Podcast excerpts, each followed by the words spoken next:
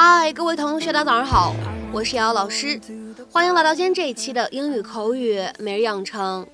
在今天这一期节目当中呢，我们来学习一段这样的英文台词。那么它呢，依旧是来自于《绝望的主妇》第一季第二十三集。那么首先的话呢，先请各位同学一起来听一下这样一段话：Why should you fend for yourself when you can just come home with me? Why should you fend for yourself when you can just come home with me? 你能跟我一起回家，为什么非要自己照顾自己呢？Why should you fend for yourself when you can just come home with me? Why should you fend for yourself when you can just come home with me? 那么在这样一段英文台词当中呢，我们需要注意哪些发音技巧呢？首先，第一处 should you 放在一起呢，我们会有一个非常自然的音的同化的现象。你会发现呢，读快了以后，我们好像有一个类似于指的发音，should you，should you，should you。再来看一下第二处发音技巧，fend for 放在一起呢，可以有一个不完全爆破的现象。所以呢，我们可以读成 fatfer，fatfer，fatfer。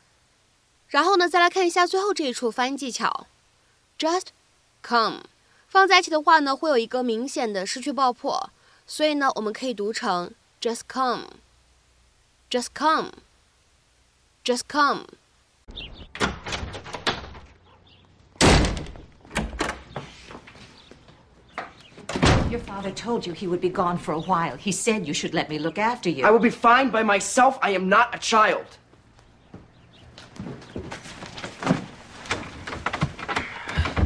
I know you're not a child, but I think we should discuss this. I'm fine, really. Why should you fend for yourself when you can just come home with me? Let me shoulder the burden. It would really be my pleasure. Shut! What kind of freak are you? Just leave me alone, all right? You are not my mother. I told you that I'm fine. Now stop acting like my mother and go home. I wish it were that easy, Zachary, for your sake. But it's not. Your father's not coming back. He said that he was. He lied. I wanted to spare you this, but your father and I discussed it, and he decided that he shouldn't come back. Now, get your bag and let's go home. I'm gonna make you some pudding.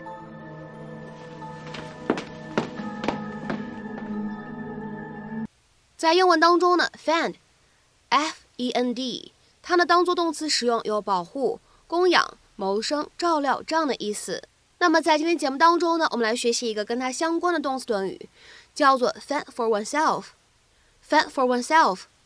那么一起来看一下这样一个短语，它是什么样的意思？在英文当中呢，fend for oneself，它指的是独立生活、照料自己、自理这样的意思。To look after oneself without help from anyone else，独立生活、照料自己、自理这样的意思。那么下面呢，一起来看一下例句，感受一下这样一个短语它的使用。第一个例子：The kids had to fend for themselves while their parents were away。父母不在家的时候，孩子们只好自己照顾自己。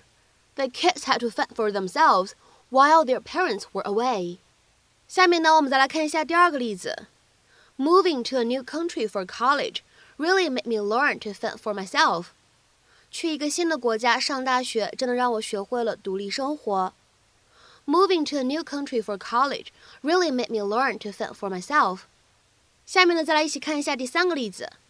I won't be home from work until about nine o'clock, so you and your sister will have to fend for yourselves for dinner. 我要到九点左右才能够下班回家，所以你和你妹妹得自己吃晚饭了。 I won't be home from work until about nine o'clock, so you and your sister will have to fend for yourselves for dinner. 下面呢，再来看一下这样一个例子：You're going to have to learn to fend for yourself before you head off to college. 在你上大学之前，你得学会自理。You are going to have to learn to fend for yourself before you head off to college。好，再来看一下下一个例子。His parents agreed to pay the rent for his apartment, but otherwise left him to fend for himself。